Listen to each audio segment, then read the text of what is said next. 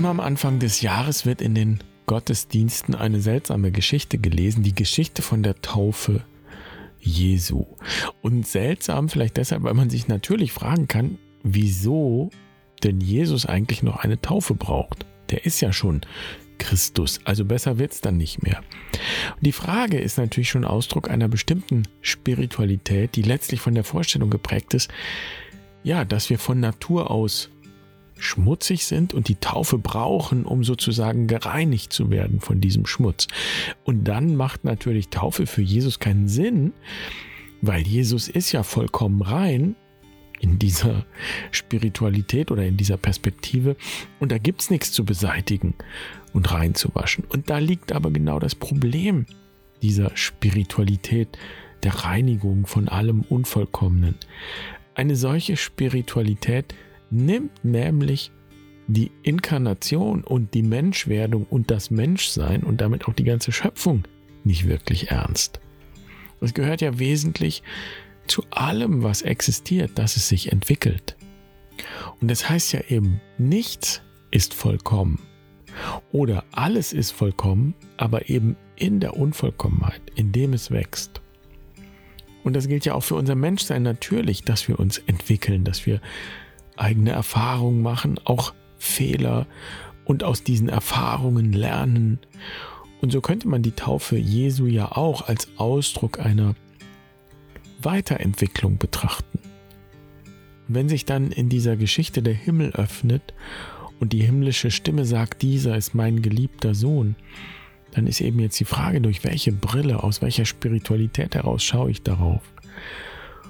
Und wenn wir das nicht als Ansage für alle anderen verstehen, also im Sinne von schaut mal, hier schaut alle auf Jesus, der ist sauber, sondern eben auch und vor allem als Erfahrung, als die persönliche Erfahrung Jesu, ich bin ein geliebter Sohn, dann wäre die Frage, wo und wie und wann machen wir alle diese Erfahrung? Ich bin ein geliebtes Kind des Universums. Irgendwann im Leben braucht es diese Erfahrung, würde ich sagen. Die Erfahrung, dass das Universum doch ein guter Ort ist und dass wir hier erwünscht sind. Und zwar trotz allem, was vielleicht dagegen sprechen könnte. Und wenn man bei Jesus weitergeht, dann kommt ja noch einiges auf ihn zu. Und diese Erfahrung des Ursegens, das wäre die Perspektive einer anderen Tradition, einer alternativen Tradition und eines Weges, den es immer gab und gibt. Das ist der Weg der Mystik, was nichts anderes heißt oder ist als Erfahrung. Und das Problem mit der Mystik ist, dass viele das für etwas Mystisches halten. Deshalb wollen wir heute und in den kommenden Wochen diesen Weg der Mystik anschauen und entmystifizieren. Ursprünglich hatte ich nur eine Folge dafür geplant und mich verabredet mit Marion Küstenmacher. Die kennt sich bestens aus auf diesem Gebiet und sie hat ihre Erfahrung, ihr Wissen ja auch schon ganz wunderbar in einigen Büchern festgehalten und jetzt wieder in ihrem neuesten. So bin ich drauf gekommen. Und dann habe ich aber gemerkt, dass das in eine einzige Folge gar nicht reinpasst. Also fangen wir heute mal klein an mit der Entmystifizierung und Demokratisierung der Mystik. Und damit herzlich willkommen bei Barfuß und Wild. Ich bin Jan. Schön, dass du dabei bist. Ich freue mich, diese Folge mit dir zu teilen.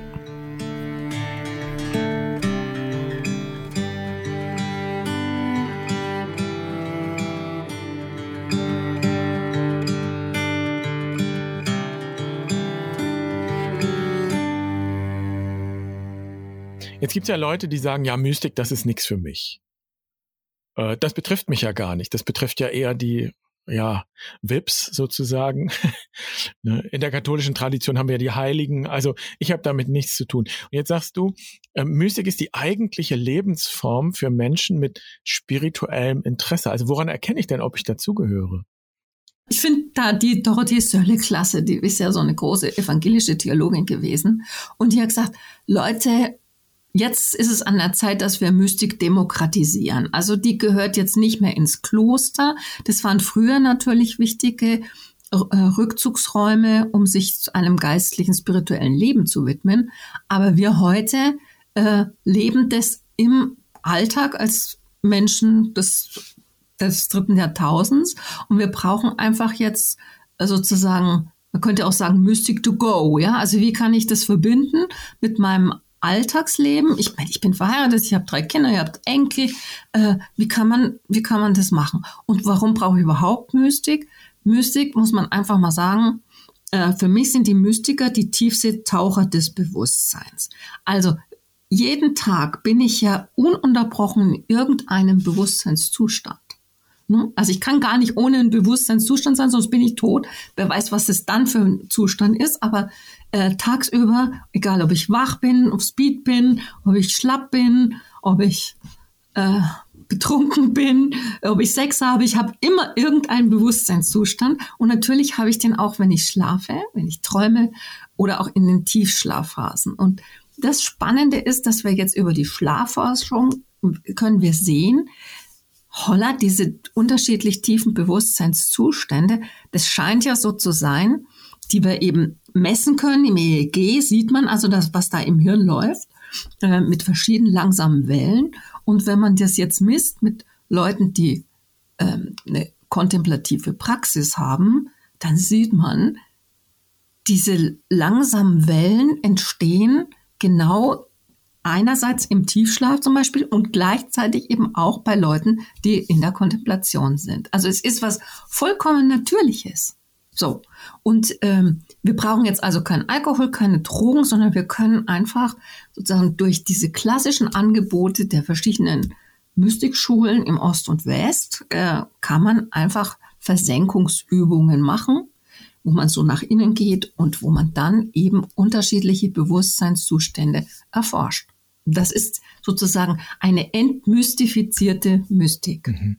Jetzt denken ja viele, würde ich sagen, wenn sie Mystik hören, vielleicht an mystische Erfahrungen, also an Erfahrungen, die sich so einstellen, vielleicht sogar so Fingerschnipp und dann habe ich die. Das, was du jetzt beschreibst, wäre ja was anderes, wäre eigentlich ein Zustand, Mhm. Also das Erste ist mal, dass wir sagen können, was ist eine mystische Erfahrung? Die ist auf jeden Fall gekennzeichnet dadurch, dass ich aus meinem Alltagsbewusstsein irgendwie rauskippe.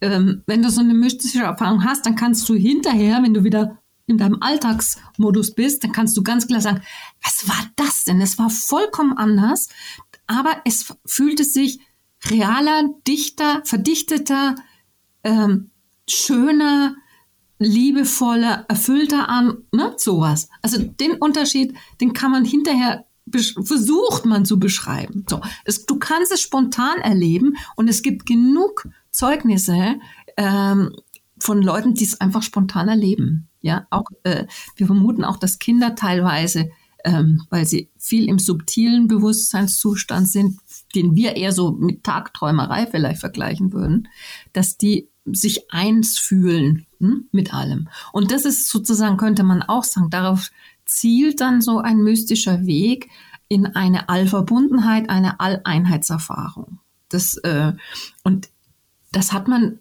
natürlich immer versucht, dafür auch Namen zu finden. Und das ist dann, die Alleinheitserfahrung ist halt ein Einssein mit dem Göttlichen wir, wir haben Berichte darüber, dass es spontan geht und wir haben dass Menschen einfach reinkippen. Auch Leute, die überhaupt nichts mit Religion am Hut haben, machen plötzlich so eine Erfahrung und fragen sich dann hinterher, was war das denn jetzt? Und werden dann vielleicht auch zu religiösen Suchern. Oder du kannst halt sagen, nee, das finde ich spannend, Irgend, ich habe irgendeine Sehnsucht in mir. Ähm, ich, ich spüre sowas.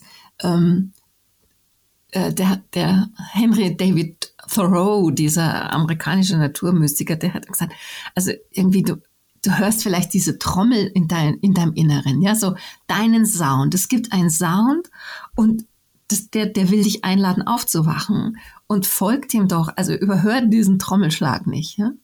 Oder andere Mystiker sagen, es gibt so einen Weg hinein in, in die Feld oder in, in, in das Unendliche, den kannst nur du finden.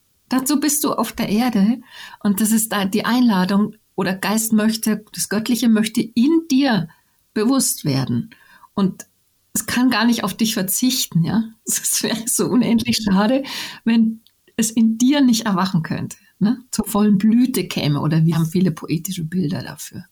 So, also ähm, niemand muss einen mystischen Weg gehen, ähm, aber ich finde, es hat schon ein bisschen was mit Aufklärung ähm, zu tun, dass man einfach weiß, das gibt es alles.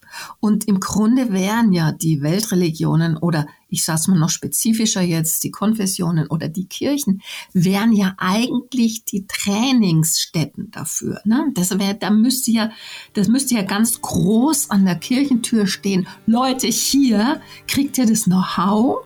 Äh, ihr könnt es ausprobieren, wir können es zusammen üben. Äh, wie, wie lässt sich das Heilige das Unendliche, das Göttliche erfahren. Das ist unsere Kernkompetenz. Nicht, ich weiß nicht was, Ethik oder sonst was. Ne? Also das wäre wär, wär der heiße Kern.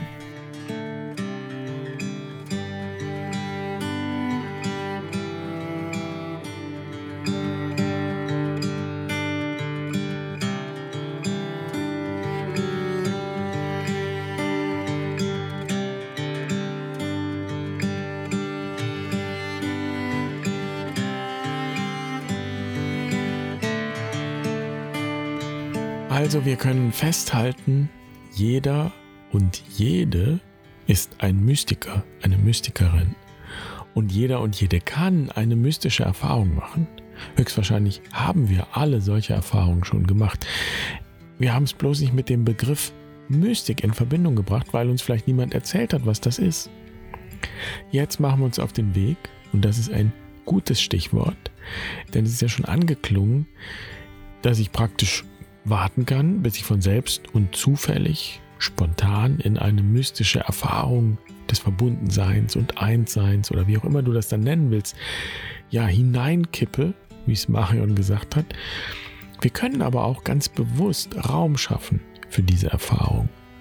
Und da gibt es Wegweiser und Hinweise, die wir aus dem Schatz der Tradition schöpfen können. So will ich das mal formulieren. Und genau da machen wir nächste Woche weiter. Und das kann ich schon verraten. Es gibt vier Schritte, die diesen mystischen Weg kennzeichnen. Wer das jetzt schon nachlesen will, dem sei das Buch von Marion Küstenmacher empfohlen, Wo die Seele Atem holt, ist bei Kösel erschienen. Und da werden diese vier Schritte beschrieben, ganz zu Beginn. Wer also spicken will, bitteschön. Und wenn du schon ein bisschen mit Barfuß und Wild unterwegs bist, dann wirst du bei der Zahl 4 aufmerken, ja, im Lebensrat, mit dem wir arbeiten, gibt es auch vier Qualitäten, vier Richtungen und das passt ganz zufällig wunderbar zusammen.